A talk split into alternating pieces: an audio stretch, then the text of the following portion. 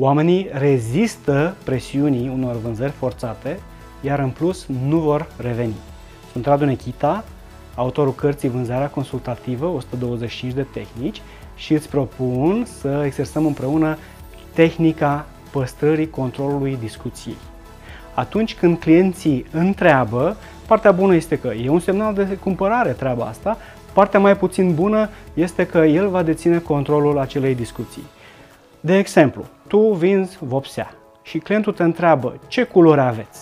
În loc să înșiri culorile, recomandarea mea este să întreb ce culoare vă doriți. Răspunsul la o întrebare cu o altă întrebare îți va păstra și controlul discuției, dar îți vei putea face și uh, consultanța ta. Te invit să te abonezi pe canalul meu YouTube pentru mai multe tehnici.